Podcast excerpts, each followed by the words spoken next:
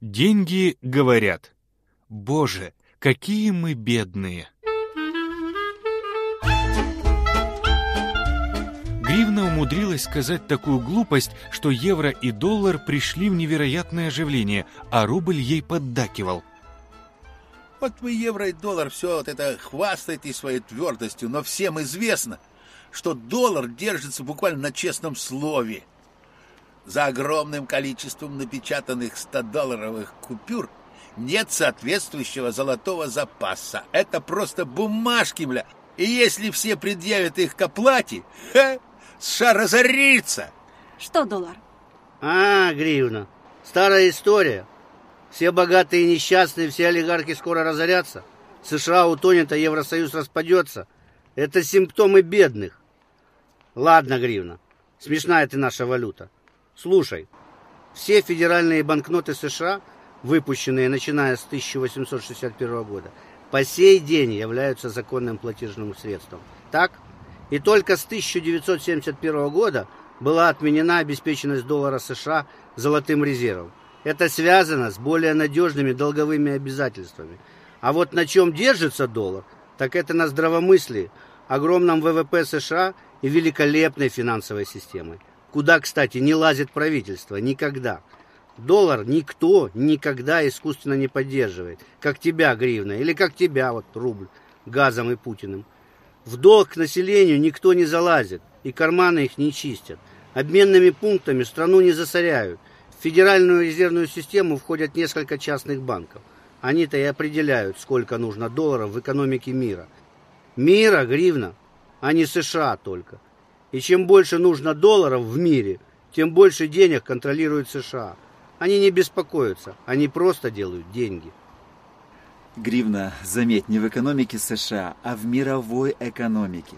Американцы мыслят категорией земного шара и огромным количеством денег обеспечивают бесперебойную работу всей экономики мира. С долларом работаем и мы, евро. Наш Центробанк стремится убрать из Евросоюза все национальные валюты. Так просто выгоднее всем. И на сегодняшний день только евро и доллар являются перспективными валютами потому что весь мир стремится к обладанию нами, в какой бы дикой стране вы ни жили. Мир идет к единой валюте, единому мировому правительству, единой финансовой системе. Это выгодно человечеству. А знаешь, сколько бюджет Пентагона, гривна? 636 миллиардов долларов. Гривна, очнись. Гривна смотрела куда-то вверх и в сторону и сомнамбулически переспросила. Сколько?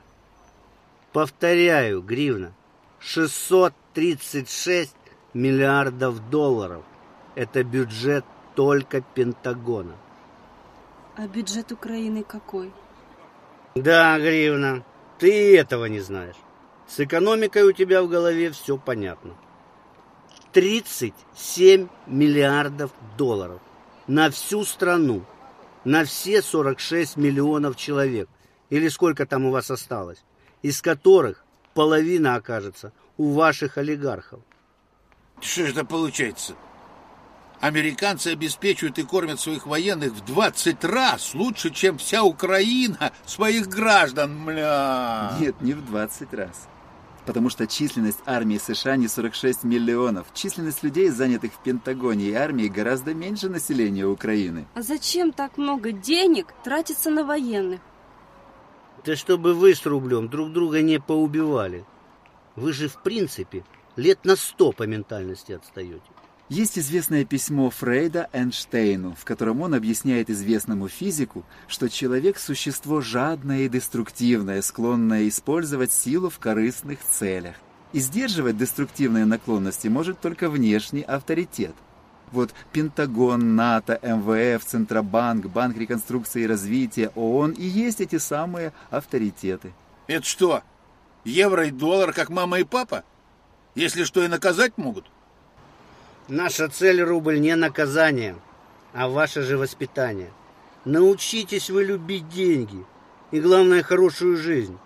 Мы же добились, чтобы ваши олигархи вам стадионы, аэропорты и дороги строили. И заметь, без войны и насилия. Да, и еще, научитесь уважать права других людей. А вы даже свободу слова и ту по-своему понимаете. Помни, гривна, на чем держится доллар? На огромном потенциале США, на здравомыслии и силе. Гривна, закрыв глаза, шевелила губами, сравнивая на пальцах 600 миллиардов бюджета Пентагона и 37 миллиардов бюджета всей Украины. Боже мой, какие же мы все-таки бедные! И слезы ручьем потекли по ее щекам.